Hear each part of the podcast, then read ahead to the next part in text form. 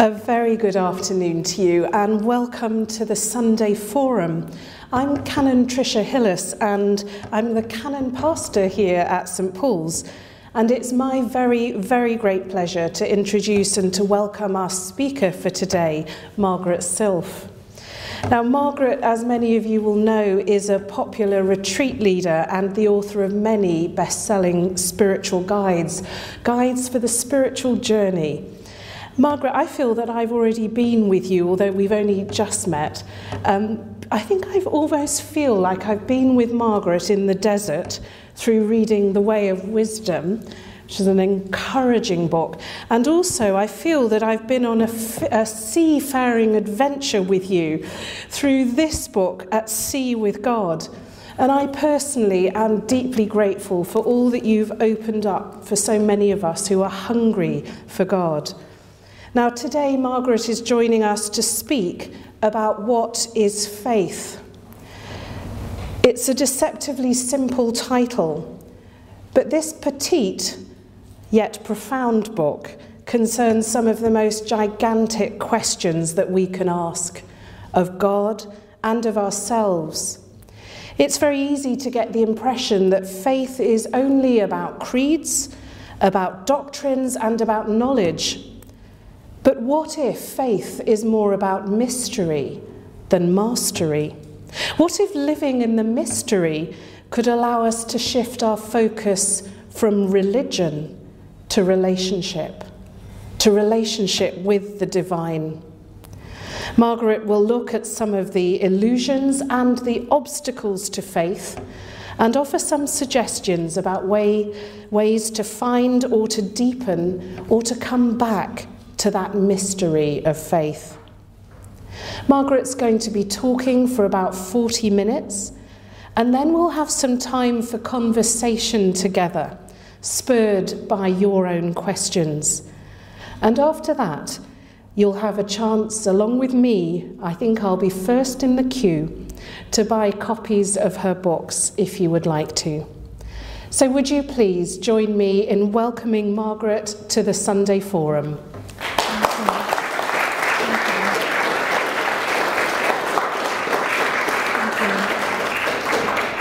Thank you very much, Tricia, and thank you for inviting me here today. And oh, it's daunting, a sea of people.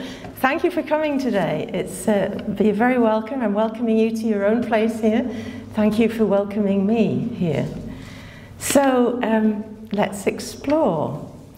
The, the title, deceptively simple though it may be, of that little book was not my title. It was a title I almost didn't write. Darton Longman and Todd asked me to write uh, the first in a series called Simple Faith, and the title was to be Faith. And I said to the editor who asked me, Oh, that sounds like a book that tells people what they would have to believe to be able to call themselves Christian. I'm not doing that. And he said, No, no. After we'd mellowed a bit over lunch, he said, Tell us about what faith actually, what it means to you to be a person of faith, basically. And uh, so I think that's really the question. What would it mean in today's world to be a person of faith? In a world where there's so much polarization uh, between people of faith and people of none, between people of different faith traditions, between people of different traditions within one faith tradition, and between people of faith and what I would call, with some respect, but not too much, the rampant atheists, the almost evangelical atheists who are determined to convert the world to their view. Um, I, if Mr. Dawkins is among us, which I very much doubt, apologies to any present, but um, uh, yeah, we live in a very divided world. What does it mean to be a person of faith? I, um, I would I start by sharing a story from that, that came my way. I don't know where from. You may know it about a kind of, I suppose, a circus performer who did a high wire act over a, an abyss with no safety net. And he walked this high wire across this abyss. And he entertained the crowds that way. And they came along and cheered him on and said, well, fantastic. And, and one day he decided he'd enhance the act a bit. So he brought a wheelbarrow with him. So he said to the crowds, Today I'm going to push this wheelbarrow across the high wire. And they all cheered. And he said, Do you believe I can do this? And they all said, Yes, yeah, we believe you can do this. And then he said, Okay, which of you is going to get in the wheelbarrow? and the, the moral behind that really is it's easy to believe. It's not actually easy. We have to force ourselves. We have to do some intellectual acrobatics to do what uh, Alice in Wonderland calls believing six impossible things before breakfast. But it is possible to make our minds accept certain things that reason would rather question. It's, it's possible to assent to creeds and doctrines it's quite probable that most of us who do that do so with one finger crossed, with two fingers crossed behind our backs. I know I've not yet actually met any practicing Christians who really can honestly say all these things and really believe them. However, it's much, much harder to get in the wheelbarrow. And really, this man Jesus of Nazareth that we claim to follow asks only that of us to get in the wheelbarrow. And that takes faith for me to a different level. And perhaps a few years ago now, I can remember the time when I moved from a head kind of believer to, well, from the, if you go back to the Latin of fides, the, the word, the root of the word faith, it actually means primarily not intellectual assent, but trust. And faith for me is going to be about trust. So that changes things rather radically. Um, so, and can faith, that, that kind of faith, be simple? Well, simplicity is an interesting concept. Let me put this to you at, the, at some risk of ruffling feathers along the line, but I'll risk it. If I look at the Gospels, I see the pattern of a man teaching and, and revealing the fullness of God's love in all sorts of ways through healing, through teaching, through being present, through conversations, um, and telling stories close to my heart, telling stories.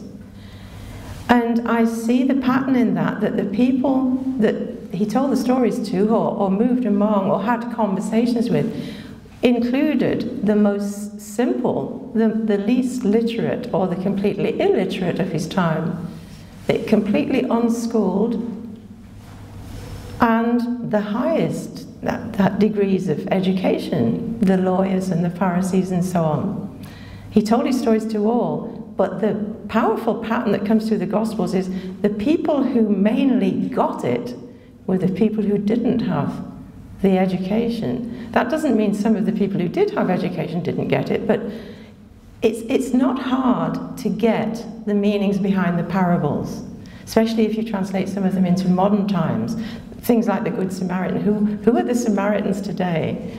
The people that you really don't quite want to know. And then they're the very ones that go and do something really good for you or really stand up to be counted when it matters. You could translate things in all sorts of ways like that. So, actually, in the gospel, you get Jesus' message transmitted in a way that is simple to grasp, but impossibly hard to live, as I think you'd all agree. However, it's moved and morphed into institutional practices which Seen from the outside, I know it's not like this on the inside, but seen from, as, from an outsider's point of view, it seems you've got to go through a lot of hoops and learn a lot of stuff and 39 articles and however many bits of the catechism and goodness knows what all to actually get in. It's quite hard. See, you've got to do something, you've got to train, you've got to work at it.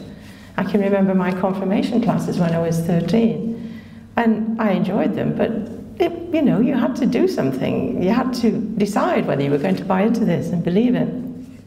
So, in a sense, hard to join, but, and this is the bit that is a gross distortion of the truth, I know.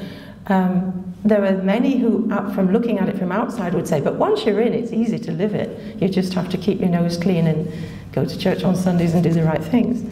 That is a distortion, we all know that, but it's easily understood why people might think that. So, what happened?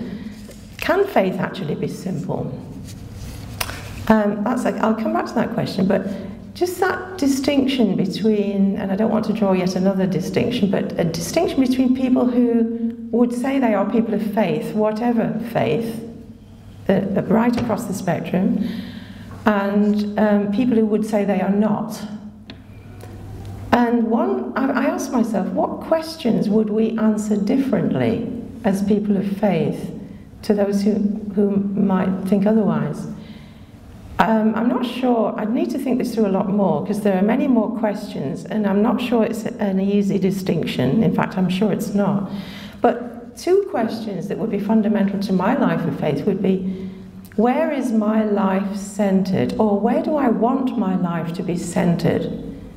In me and my ego self, or in a deeper center, a deeper center of gravity? People of faith, of all faiths, know that they desire and are conscious of the fact that their lives are held from a deeper center not just their own ego self.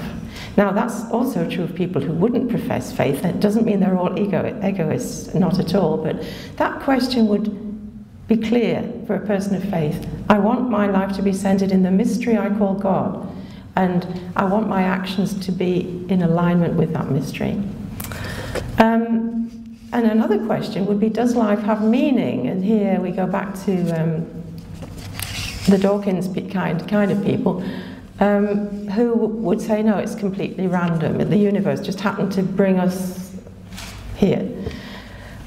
I find that incredibly, I find that harder to believe than the six impossible things before breakfast. But um, the question of, of does my life have meaning? I think many people of faith would say, whatever the meaning is, and it's always going to be out of reach because uh, God's ways are not our ways. We are not with our human mentalities and um, abilities going to grasp the mystery of, of the eternal. If we could, it wouldn't be God, it would be something we'd fabricated ourselves. Um, but the fact that uh, we want to live our lives as if they have meaning means that actually we do try to live meaningful lives. If life has no meaning, why are volunteers going in droves to Western Africa to help Ebola patients. If life has no meaning, why would you do that? Why wouldn't you just sit in Starbucks and drink your coffee? Uh, lots of examples of people who are living the meaning as they go and making all of us see, wow, this, this gives you a glow inside and says, humanity is worth something. We're going somewhere. We're evolving into something more than we are now. So faith certainly says yes. It says yes to mystery, the mystery that we can't ever know. And it says yes to meaning. I want to live my life meaningfully, even though I don't yet grasp the fullness of what that meaning is. Uh, lots of ways in which we could unpack all that, but uh, I want to move on, or well, fall off the end of the, the edge of the universe in 35 minutes' time. But the question of simplicity, we are, one of the, the hallmarks of our lives in the Western world today is we are absolutely showered with, or suffocating with clutter and excess, certainly materially, and sometimes I dare say even spiritually. With complications, spirit, we, we know about the material excess, and if you don't know about material excess, walk along Oxford Street in the next four weeks and you'll find out. Um, just total overload. My two grandchildren, I, I suggested to my daughter tentatively, are we robbing them of the experience of joy? The joy I felt when I unpacked my Christmas stocking, which had the same predictable six things in it every year for don't know how long. And yet, every year, the joy of seeing the lights come on on Christmas Eve, not four weeks earlier, on the Christmas tree and hearing those carols on Christmas Eve, joy. I don't see that now in my grandchildren because they just go from one parcel to the next. And I'm sad about that. But spiritually, we can overload ourselves too with complications, with theories, with obscure definitions that we don't understand ourselves. But we put them out there in jargon that nobody else understands either. Uh, just to illustrate what I mean, a story from my own daughter's childhood. I'm not sure how old she was. The more I think about it, the more I think she must have been a bit older than I thought. But I had it in my head that she was preschool at the time, but maybe that wasn't so, but certainly not more than about six. She was playing one day with an abacus, and she was shunting the beads along, and she was counting zero up to nine, fine. And then she suddenly got it that if you put a one in front of them, you could go from 10 to 19. Put a 2 in front, you could go from 2 to 29, 30 to 39, and so on. She was so thrilled with this discovery, you could have thought that you'd engendered a little Einstein. She was so over the moon. And I, I encouraged her, I said, Yeah, and it can go on and on and on. And then when she got tired of messing with the abacus, she turned to me and said, Mummy, where does it all end? and I said, because I didn't know what else to say. I said, well, we call it infinity. Well, if you've ever tried to explain infinity to a six year old, I did my best, but she glazed over, and that was the end of the abacus for the afternoon. So she played with something else, end of story. But uh, three or four hours later, bedtime, and I read her bedtime story, and I gave her a bedtime hug, tucked her in for the night, was about to switch the light off. And she sat up in her bed and she flung her arms around my neck and she said, Mommy, I love you past numbers.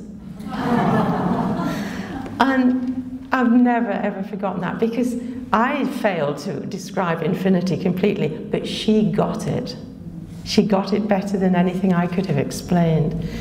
Um, so, yeah, faith can be simple, but not simplistic in the sense of fundamentalist, which just take, puts, in my view, puts a ring around a certain bit of the doctrines and says that's it, and if you're in there, you're on the safe island, and if you're not, you're out of it. I've, that's not my scene. Um, so it's not simplistic, but simple in the sense of being able to live in mystery and being okay living in mystery without trying to get certainty for ourselves in our own sense of the word. So that leads me on to look at this question of who is this God? This, what is this mystery we call God? And what, would the, uh, what can we say in simple terms, that probably non controversial terms, about what is this mystery we call God? You may know of the story of the little girl in kindergarten, and they had a painting session, and the kindergarten teacher was walking around admiring, as you do, you know, your own children and grandchildren, and what a wonderful painting it is. It should be in the Tate Modern and all that. And um, so she stopped by one little girl and admired this, this creation, and she said to the little girl, which was a fatal mistake, never ask a child this. She said, That's beautiful, Sarah, or whatever the child's name was. What is it? Never ask that, never. uh, just an aside on that, I'll come back to the little girl. I once um, asked my daughter to scribble, she was just learning to write, and she produced this scribble all over the page. And I made that mistake. I said, That's great, Kirsten. What does it mean? and her answer verbatim was, I don't know what it means, I only rot it.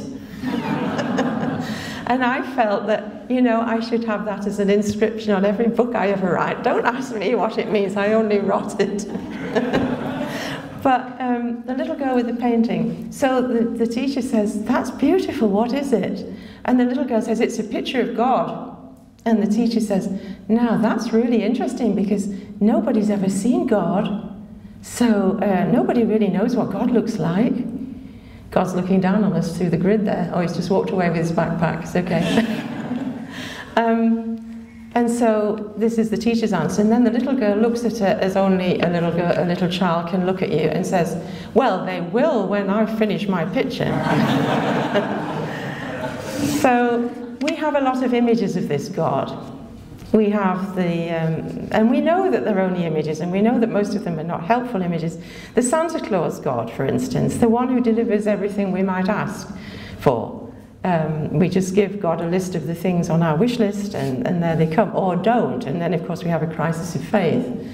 Or the Mr. Fix It God. I use the Mr. Fix It God a lot. I've often, in the past, and still do a bit, I, I see the problem, I work out the solution. I put it all there in my head, out there as a kind of business proposal to God, and all I ask God to do is deliver. Does God ever deliver? No. What God delivers is something wildly different from what you'd worked out. So, Mr. Fix It God isn't. Um, isn't a very useful image. There's the policeman God or the strict head teacher God who's just waiting for you to make a mistake. And the, the, the more um, doctrinaire or punishment oriented aspects of our faith traditions or uh, bits of our faith traditions it tend to produce people who are very fear filled because of that very thing. One false step and you're out.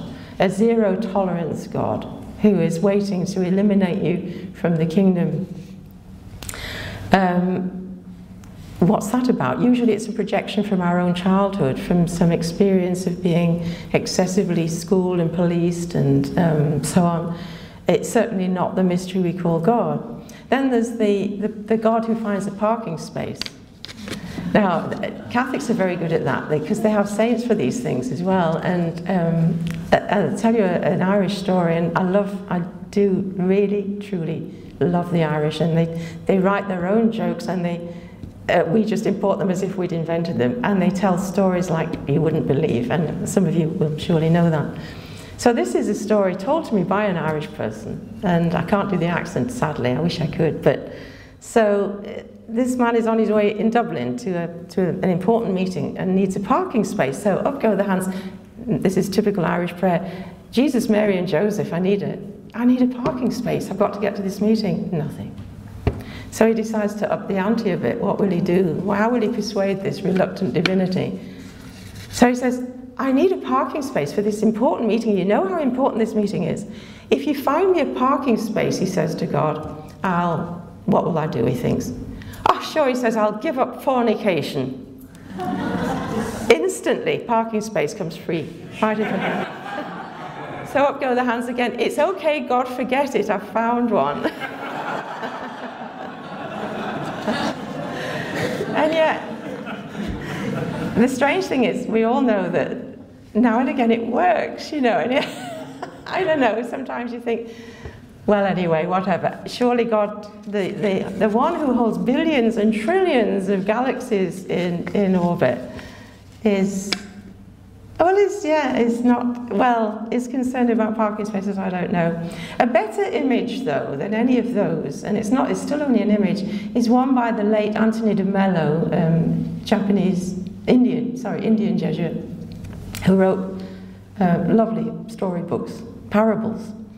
And one of his, you may well know this, is, uh, the, one of his stories is it's an open-ended story, and it's about the fish swimming in the ocean and the fish has heard a rumor about this entity, this mystery called ocean.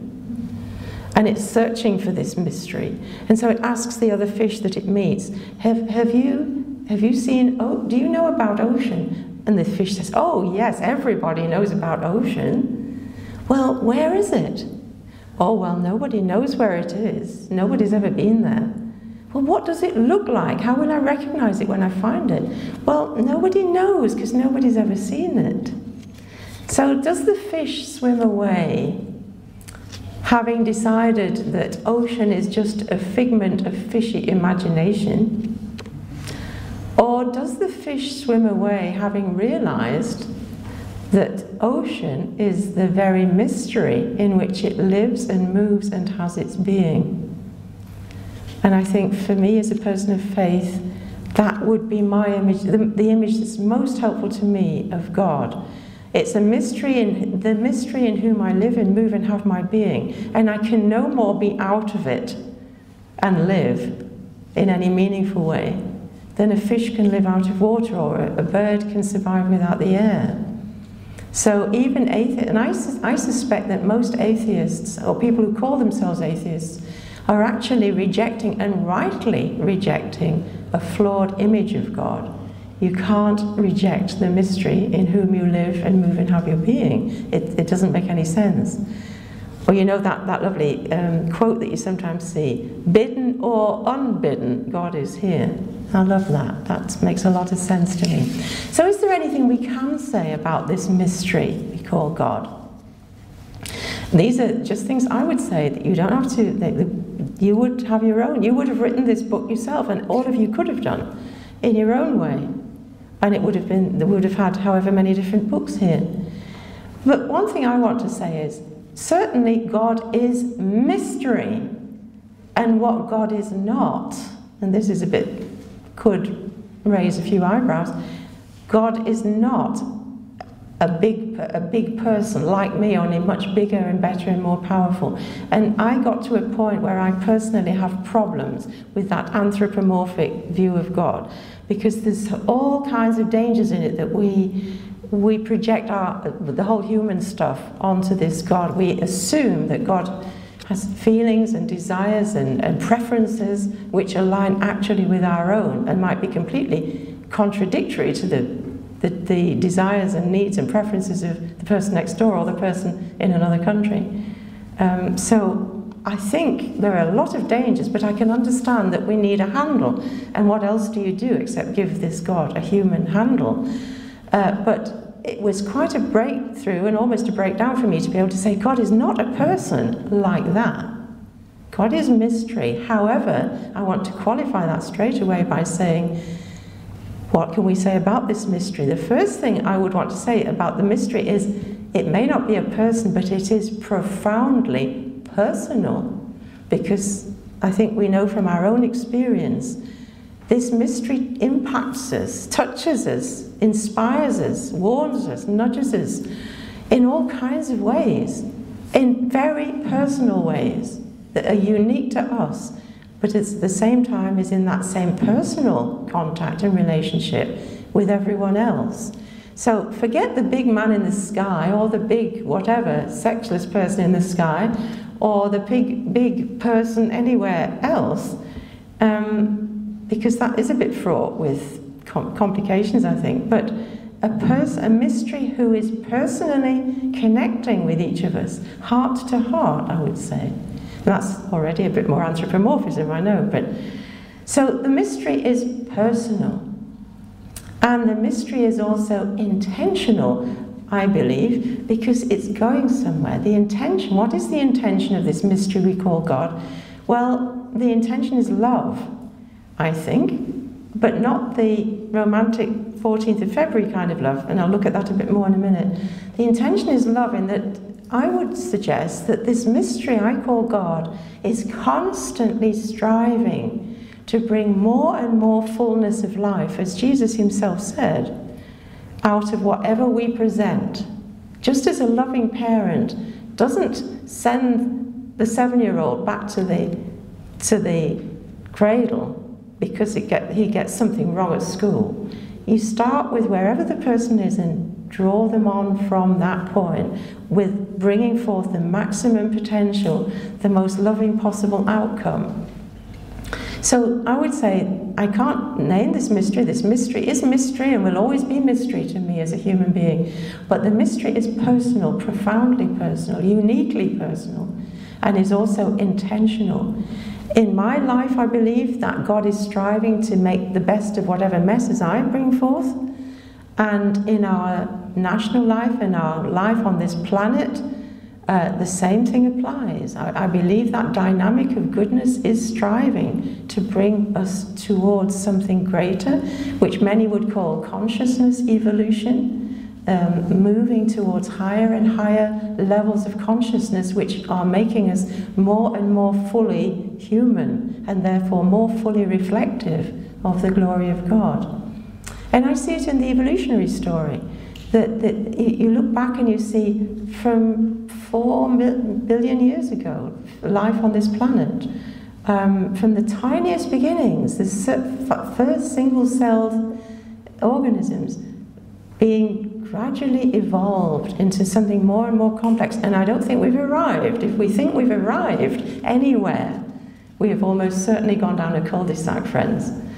People who know that they've arrived have somehow got blocked because to be a, a person of faith is to be on a journey, to be moving, to be growing, to be open to surprises. So, um, God, God, one who is constantly striving and is, is himself, I'll use the pronoun, um, uh, the dynamic of love, the dynamic of life. And we, in our turn, long to be in right relationship with this God. And that's been the case long before Jesus came to the planet. Um, the earliest people, 12,000 years ago in Uluru in Australia, the, the Aboriginal people making their ceremonies, trying, longing to be in right relationship with this deeper mystery around which they wanted their lives to be lived. Um, the people in Ireland, in County Meath, the ancient burial uh, chambers were deliberately constructed 4,000 or more years ago so that the dawn light on the morning of the solstice would shine right through a small crack in the, in the construction and illuminate the entire inner chamber. That's a kind of sacrament. People saying, We know that the mystery is bigger than we are, and we want to be in right relationship with that mystery. But relationship requires self revelation. And it begins, I suggest, with God's self revelation to us through creation, the first revelation, the natural world, through sacred scripture, through the universe story, through the lives of others, and especially the life of Jesus of Nazareth, and through all creative endeavors. Um, whatever we're doing, whether we're writing a symphony or singing in the community choir, whether we're mixing a Christmas cake or doing a Nigella Lawson on TV cook shows. Um, all creative endeavours are fired by this mystery. And the events of our ordinary lives reveal that mystery. And we, in our turn, bring our concerns to God in prayer and hold them, as the Quakers say, hold them in the light just not trying to tell God what to do about them, but just holding with focused, loving intention and attention, holding these concerns in prayer. So, um, moving on rapidly, because we can't leave Jesus on, on, unattended to. Um, we are Christians, most of us in this room, I assume anyway, are, are Christians. Very little is known. What can we say about Jesus of Nazareth that isn't going to cause a furore with some other denomination? Very little is known about Jesus of Nazareth. A lot more is believed. Um, we don't even know for sure what Jesus actually said. Scripture scholars, there's lots of questions, as I'm sure we all know.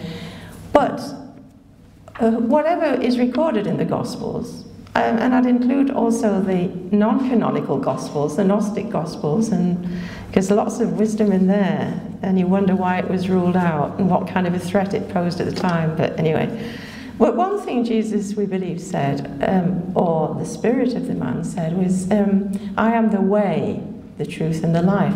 And looking at that way, what could we say about that? If Jesus is the way, what could we. One thing, of course, it's, it's frequently put Jesus is the way, meaning Jesus is the only way. I have difficulties with that, actually, and I must confess that. Not that I'm, a, I'm not a theologian, and so I'm out of my depth here completely, but um, I'd prefer to hear the, the uh, emphasis in that sentence slightly differently. I am the way, not the destination. Maybe, anyway, that's just a thought. But, but what is this way? Is there anything we can say that we might agree across all the divides? about what this way is. And I'd suggest three things it's a way of, of love, it's a way of truth, and it's a way of life itself. A way of love, not the 14th of February kind, although that's important too, of course. A way of love, the most important, helpful thing I ever read about love was in a book by M. Scott Peck probably The Road Less Traveled, I'm not sure now which one, where he says, Love is not an emotion, love is a decision. And I found that so extraordinarily helpful because Jesus says, rather idealistically, love your neighbor as you love yourself. And then goes on to say, love your enemies and do good to those who do harm to you. And that's a really hard one. It's impossible if you see it as an emotion. First of all, most of us don't actually love or even like ourselves very much. So, what hope for the, the silly old bat next door? Um, what does it mean to love your neighbour? We had a very, I lived in Scotland for three years and we had a very harsh winter one year. And in the local news, there was a story of um, a lady, a young woman, who lived next door to the neighbour from hell, an older lady who, a very old lady, a very grumpy old lady, who complained about everything. If the leaves from the neighbour's trees fell on her side of the fence, she complained. If the cat peed on her lawn, she complained. That kind of a neighbour, you know? So there was no love lost between them until the winter came. And then this old lady got snowed in, she couldn't get her car out of the drive. She couldn't walk because she would have broken her bones if she had. So the younger woman thought to herself, I can't let her starve. Um, so she went round and asked, Did she need anything? And that developed over a few weeks from bringing in a bit of shopping to bringing around a casserole, sharing a cup of tea and a cake. And by the time the snow melted, their relationship had also thawed because the younger woman had chosen and decided, she'd made a decision to do the more loving thing, regardless of how she felt. Um, you can apply that to enemies. In uh, 1944, in Red Square, Moscow, some German prisoners of war were being marched through Red Square in triumph, I suppose, or it, it, whatever. They were in chains, they were in a terrible state. And they, because so many people in Russia, as we all know, had lost, everybody had lost somebody. And so the hatred and the fury and the rage against these, there they were, there in their hands, these people, these men, what would they do? So they had cordons to hold them back, the crowds back, so that they wouldn't actually mob these men. So the, this is a true story, well documented, you probably know it. So they come marching through the offices first and they were jeered and spat at and so on. They were still in fairly decent uniforms. And then the men came through, the ordinary soldiers, battered, exhausted, starving, terrified, some in chains, wounded, on crutches and so on. And a complete silence fell over Red Square. And then one woman in the crowd looked into the eyes of one of these prisoners of war and saw a starving human being and thought to herself, I've got some bread in the kitchen, not much, but I've got a bit. She went back, got a bit of bread, broke through the cordon, and gave it to one of these prisoners of war. And when she did that, a lot of other people in the crowd saw that and did the same. Now, it didn't mean they were feeling all warm and fuzzy about these people because they were quite possibly the very men who, in previous weeks and months, had killed their husbands, sons, lovers, brothers, etc. But they didn't feel that emotion, but they chose to do the more loving thing. Now, that's a long time ago. Whether we could still do that if we met the guy with the London accent who goes around doing his dirty work for IS? I don't know. I, well, I do know actually. I know I couldn't. But I think Jesus is asking us to work from what is the more loving thing to do next rather than how do I feel. So, a way of love which is hugely challenging. A way of truth, not just who has got the truth right, who has got the absolute truth, which denomination has got it right, not that kind of truth, the kind of truth that you feel in your heart when you know when you're living true to the best you can be, and more, much more frequently, you know when you're not. And that challenge to live more and more consistently true to that axis of truth within us. I suggest, as a Christian, Jesus of Nazareth lived totally in alignment with that deep truth in the core of his being, so that everything he said and did and even thought was in alignment with Abba, the Father. Um, we are usually out of alignment, but the, the call of our faith is to live more and more increasingly in alignment with that. Um, and the way of life, I believe that this is pointing us to everything we can be. It's actually the future of evolution, uh, the spiritual evolution, as Teilhard de Chardin speaks of. Uh, we are on a journey to something beyond what we are now. But how we get there and what it is that we're shaping as we go is left to us. It's in our hands. And the, let me put this to you the currency of transformation into who we can best be is not in the big things, but in the small change. In every decision we make, in every action we take, and every choice that we make along the way matters. It's impossible. It will either add to the store of love, truth, and hope in the world, or it will diminish that store. I don't think it's possible to be neutral. And the, the cost of living this challenge we see in Calvary, where light shines, where even our little lights shine, they will provoke a, a, a reaction, and the darkness will fight back. And yet, I believe Jesus lives it, lives this truth, and dies it, and then transcends the destruction of the cross in resurrection and says to us, Live it with me, risk it, get in the wheelbarrow, trust it. And I'll show you what it means to live it, and I'll show you what it can cost. And you know, just whistleblowers or someone who puts their hand up and says, I don't think this is right, will get a lot of opposition. We all know that. Um, I think Jesus warns us about that. Um, and yet, that opposition, even when it completely destroys us, oh dear, I haven't got to the illusions yet. okay, better come to on.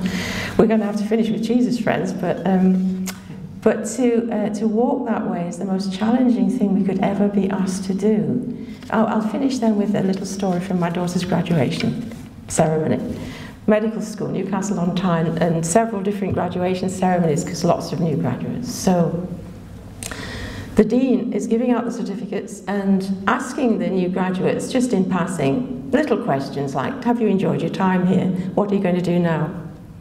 So, and then afterwards, he told us about some answers he'd had in previous ceremonies. So, one person he said had come up, What are you going to do now?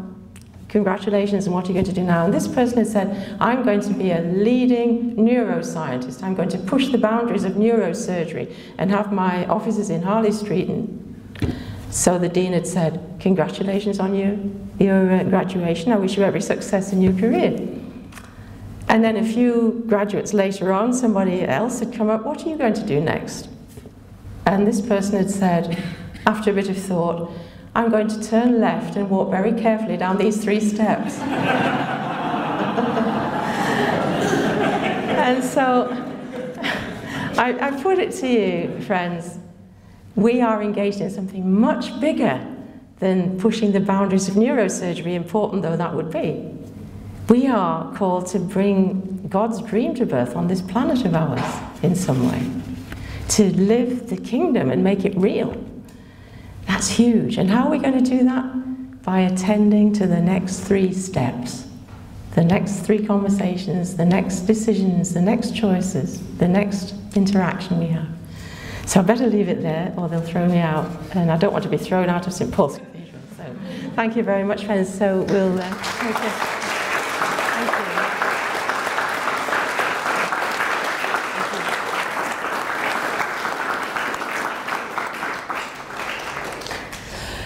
Thank you so much. What I suggest we do is that we just give Margaret a moment to take a breath um, before we open up the conversation amongst ourselves. So, could I encourage you to do something we do do here from time to time, which is to turn to a neighbour and to just for a, a minute or two share together something about our initial responses to what we've heard. Um, what stood out for us? Um, were there things that perplexed us and challenged us? What might be some of those next steps for us? So, Please, would you do that? Turn to a neighbour. start to explore, and hopefully that will be a catalyst then for some of the questions you might want to share amongst ourselves. So please go ahead. A conversation has been unleashed, and now I feel that I'm drawing us together, but only so that we can continue. So let me just ask who, who would like to start us off with a question? If you raise your hands, I'll, I'll pull you out. Yes, right at the back. I just want to say how much I appreciate the humour that you brought. Because it seems to me that's one of the ways we resolve the contradictions in life. Um, Right. and it also me a sad little story because you kept speaking about what children have taught you. And just at my local school, they put a huge wall up around where the little preschoolers play. And I asked why that was done. And the woman from the school said, oh, child protection, child protection, because we protect children. And it's so sad because there's a woman who has Alzheimer's and she comes out each day with a cup of tea and sees the children and watches the children. Now she can't. Oh, And I think yeah. that the, the, the sort of way in which we, this is the control thing, the fear thing, and we're not Yes. a child. That's what you remind me of. You look at a child, you see that mystery. Yeah, yes, yes, you do. A child teaches us Yes. how to respond. Yes. So thank you for reminding me of that. Oh. very, very much. Thank you. That's lovely. It's sad when protection becomes imprisonment, isn't it? Um, for the children's sake as well as for the rest. Yeah. Yeah. Well, you know, we, humour is so important. If we don't, and Jesus must have been laughing all the time. Well, not all the time, but he must have laughed a, no, a great deal more. We're so pan-faced about it. You know, the. Uh, you can, we say, you know, it's easier for a camel to enter the kingdom than whatever, you know, go than a camel through the eye of a needle. Surely he was laughing when he said that, tongue in cheek, and cheek in tongue. so yeah, let's let's lighten up as well as deepening down. You know, thank you.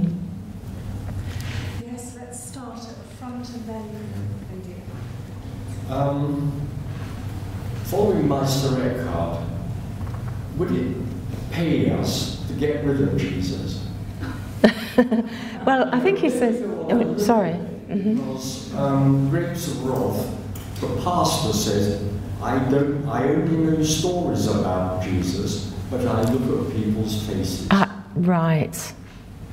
Uh, Somebody showed me um, a piece of art recently of a figure of Jesus, but a completely blank face, and that looking into that blank face and seeing Jesus in a thousand, as Gerard Manley Hopkins Yes, says, exactly. in a thousand Exactly. faces. Exactly. Um, I think my Meister Eckhart suggested getting rid of God, and the didn't the Buddha say if you meet the Buddha on the street, kill him? Because you, it, it's, you're looking at some image that you've sort of projected if you do meet that. Um, I wouldn't get rid of Jesus. I really will stand up here and say, no, let's please not get rid of Jesus. We've done that once and it didn't go away.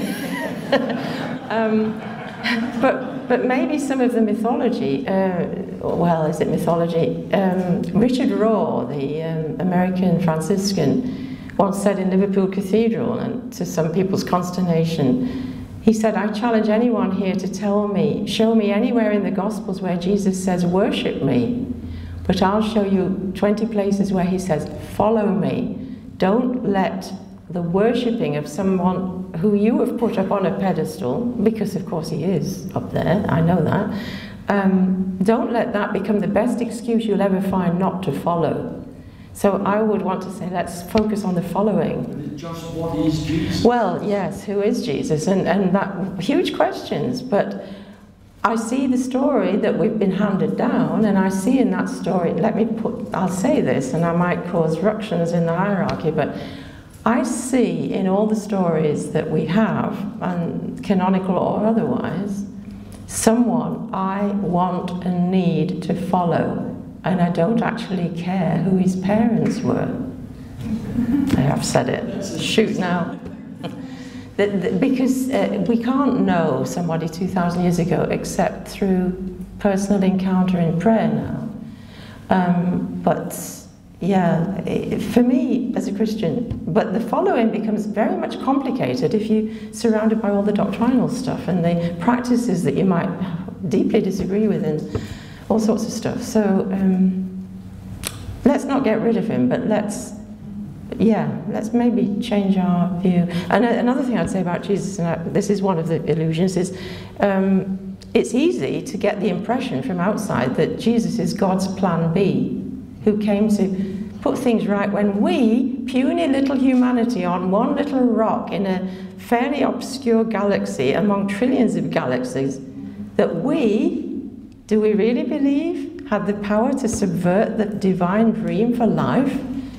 That's a terrible arrogance. And so God doesn't need a plan B. And I know theology says Jesus is there from the beginning and so on. The Word, in the beginning, the Word was.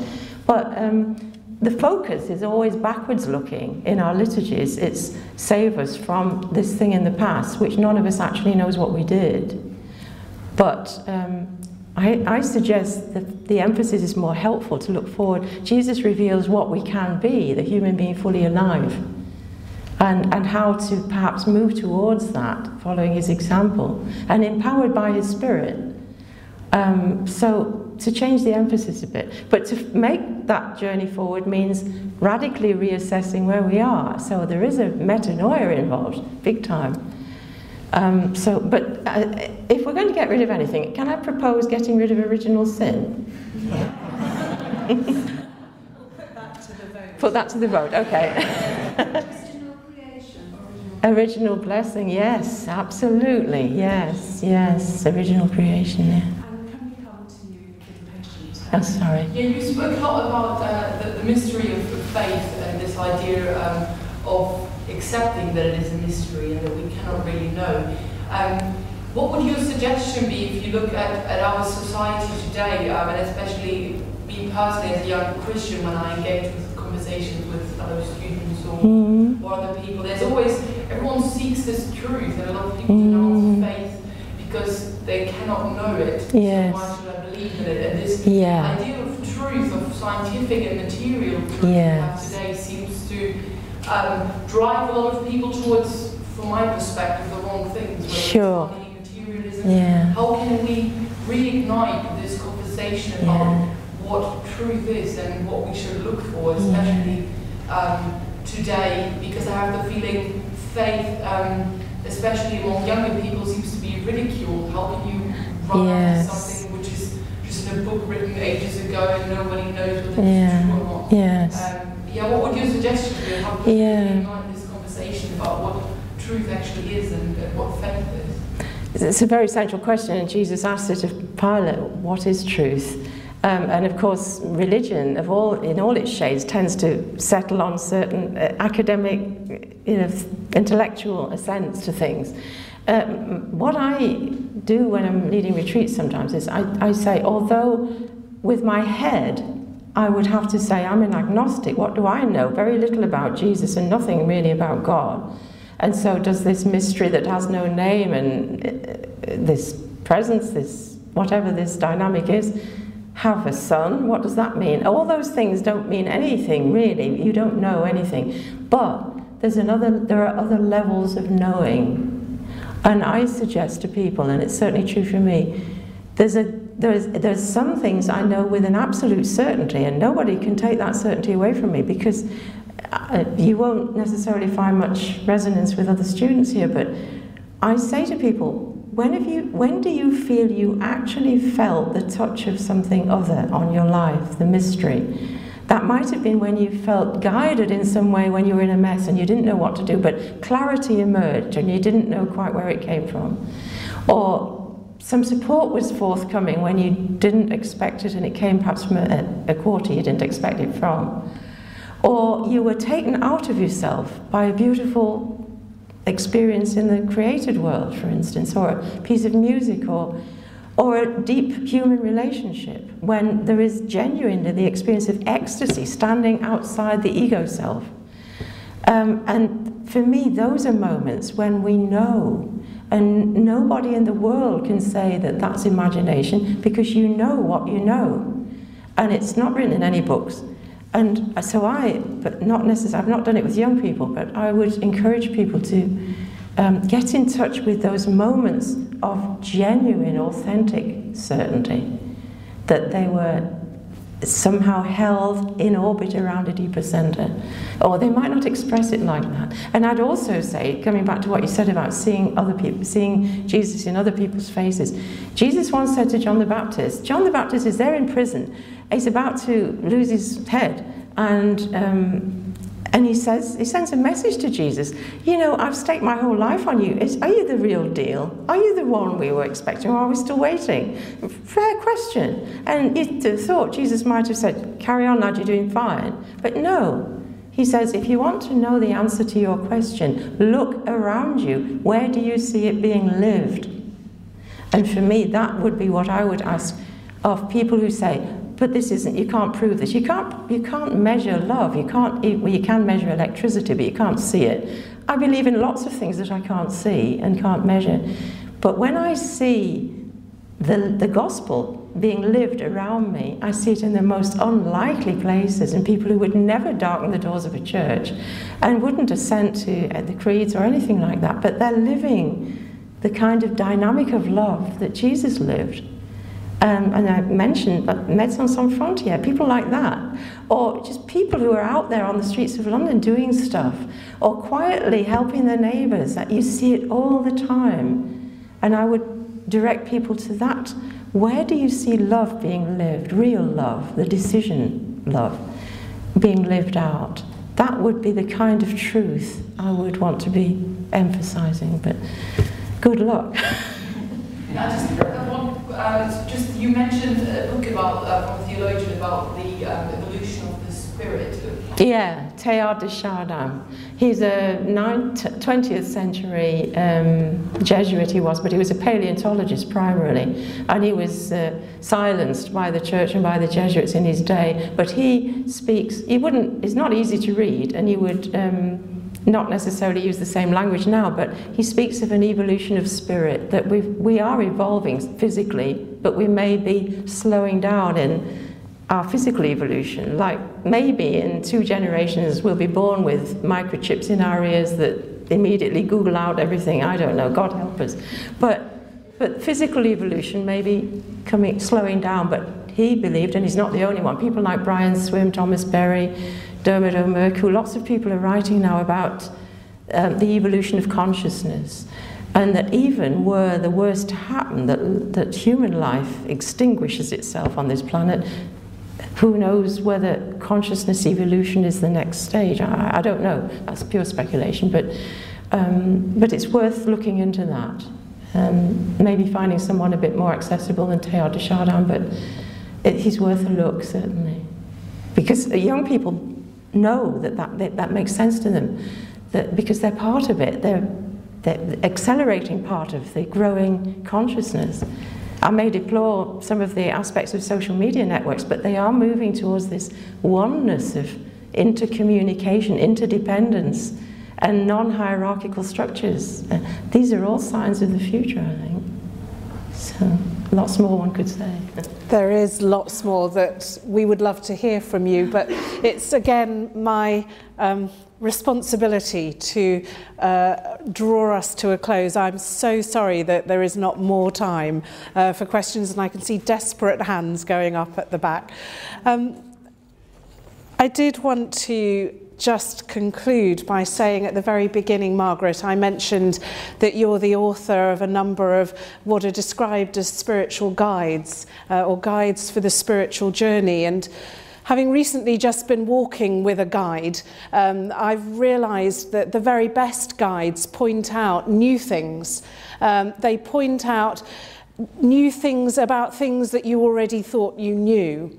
But the very best guides actually invite you to make your own discoveries. And that's certainly true of you and has been true of you this afternoon. So thank you so much for all you've shared. And as you've heard, there's far more we would want to know. Um, I'm really delighted to say that Margaret's agreed to be here for a few moments um, to sign books. So if you want to pick up a book, um, she'll be here. We're very grateful for you for that. Um, but we do thank you for all you've brought and for all that you're now encouraging us to go and discover for ourselves. So could you please join with me in thanking Margaret for today?